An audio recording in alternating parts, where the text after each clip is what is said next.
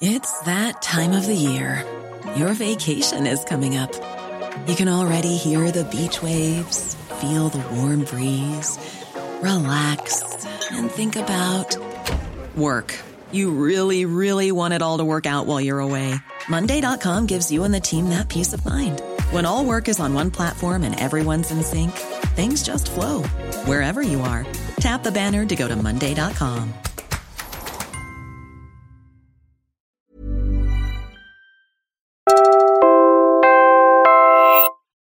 Hi, I'm Siege from the Puma Podcast team. If you like listening to this show and others created by our team, you can help us keep making them through our Puma Patak tip jar. Our goal is to get 100 of you, our friends, to make a contribution and show your support for the journalism and storytelling that we do. We're happy to keep making shows that you can listen to for free, but making them isn't free. So we appreciate any support you send our way. All you need to do is to go to pumapodcast.com where you'll find a link to the Puma Patak tip jar.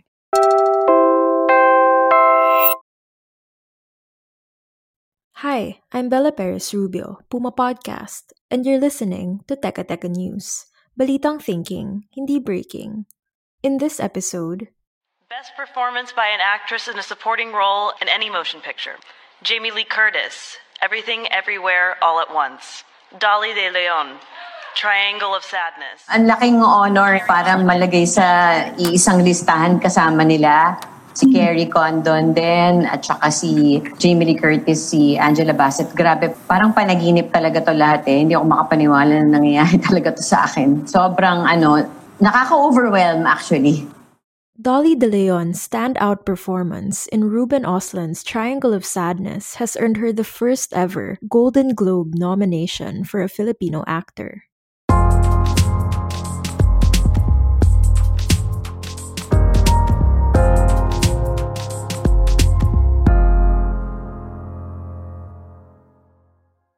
Dolly's big Hollywood break began years ago when she first auditioned for Triangle of Sadness.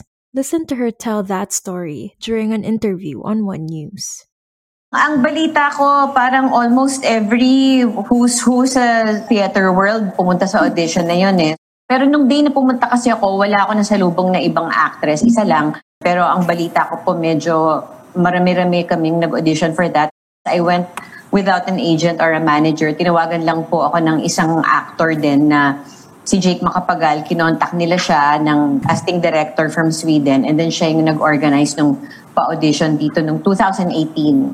She landed the role of Abigail, a Filipino OFW who works as a cleaning lady on a luxury cruise ship that sinks, leaving its passengers and crew stranded on an island. Abigail means ano manservant or servant of man. So that kind of spells out what her character is all about. But the thing about Abigail is she's a very special kind of OFW. She's a kind of OFW who knows how to put people in their place. She is a woman of power, even if she is in a place where she has not much of a privilege. And I think that she's very inspiring and very empowering for, especially for our OFWs who are working abroad.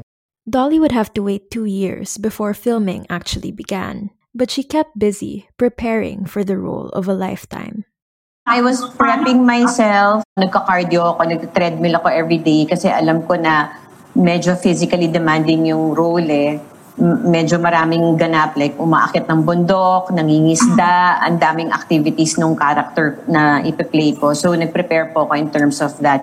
And when she says the role was physically demanding, she's not exaggerating.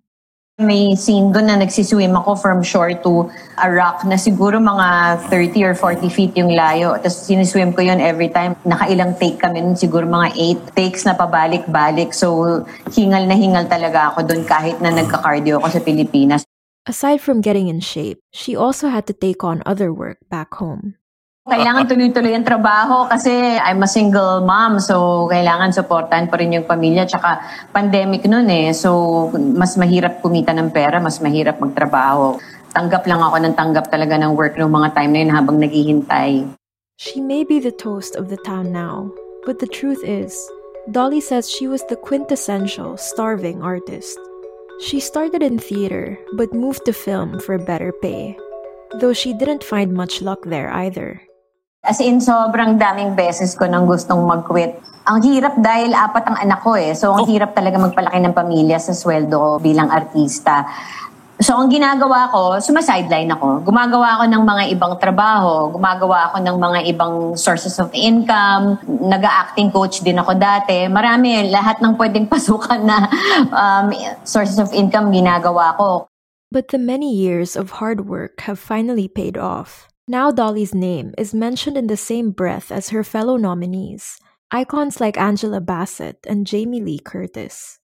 Pag may failure ako, feeling ko disappoint lahat ng tao sa akin. So I try to get that out of my mind. Inisip ko na lang, I'm just here, you know, doing my best. I did my work sa pelikula. I did my job. And my the work speaks for itself. And whatever happens after, mm-hmm. happens after. And kung ano man yon tatanggapin natin yon wholeheartedly. We'll pause here, but when we return, Dolly makes an appeal to the government.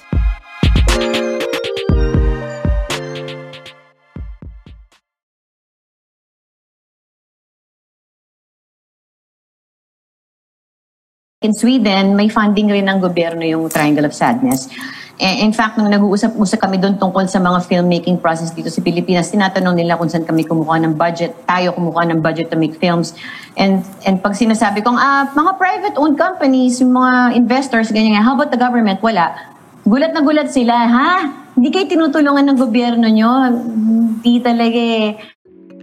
Dolly says you only need to look at the scale of investment in the film industry in Europe and South Korea to understand why they're so successful internationally, subtitles notwithstanding. Priority talaga nila yung quality.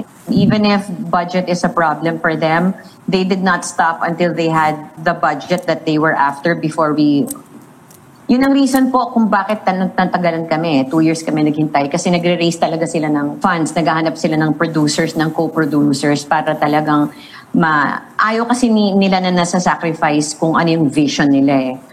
Sa Pilipinas, minsan may tendency na masyadong driven by the budget kung mm-hmm. ano yung mga concerns ng production. Tuloy na sa sacrifice yung quality. It would really make a difference if our government were more hands-on in terms of investing in our films. Dolly was also critical of a suggestion made by Senator Jingoy Estrada last year to ban K dramas in a bid to shore up viewership for local content. The problem kasi with their government, I don't really think they really care much about the industry, to be honest. You know, they only care about filling their pockets. It's a fact. I mean, huwag na tayong mag magkunwari. So maybe if they cared enough about the film industry, they would think of supporting it rather mm-hmm. than shutting it down by banning alam mo na, di ba? Gusto nila iba ng mga Korean films sa Philippines, things like that. That really won't help the growth of the industry if we, you know, keep ourselves in a silo and not observe how other film industries all around the world works. Most of all, Dolly hopes the film industry will rethink its relationship with the Filipino audience. The problem is kasi we dumb down our audience. We think that they're dumb enough to want mediocre entertainment, but they are actually hungry for meaningful entertainment. They're just waiting for it to happen. Filipinos are intelligent. I mean, come on. We need to give them what they deserve in terms of entertainment. Let's not underestimate them. They deserve better. And if we provide, if we put those quality films in cinemas, mandaming bibili ng ticket. Okay. At hindi magsasara ang sinehan.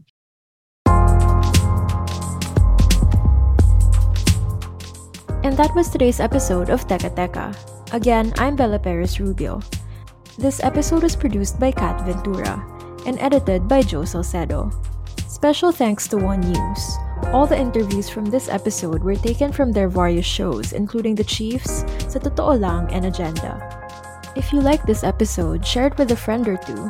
And don't forget to follow Teka Teka and Puma Podcast wherever you get your podcasts.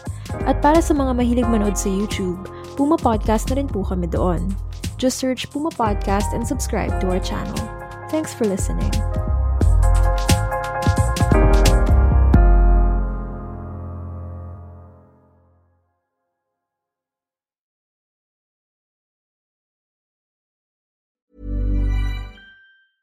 Hey, it's Paige DeSorbo from Giggly Squad. High quality fashion without the price tag. Say hello to Quince. I'm snagging high-end essentials like cozy cashmere sweaters, sleek leather jackets, fine jewelry, and so much more. With Quince being 50 to 80% less than similar brands. And they partner with factories that prioritize safe, ethical, and responsible manufacturing. I love that. Luxury quality within reach. Go to quince.com slash style to get free shipping and 365 day returns on your next order. Quince.com slash style.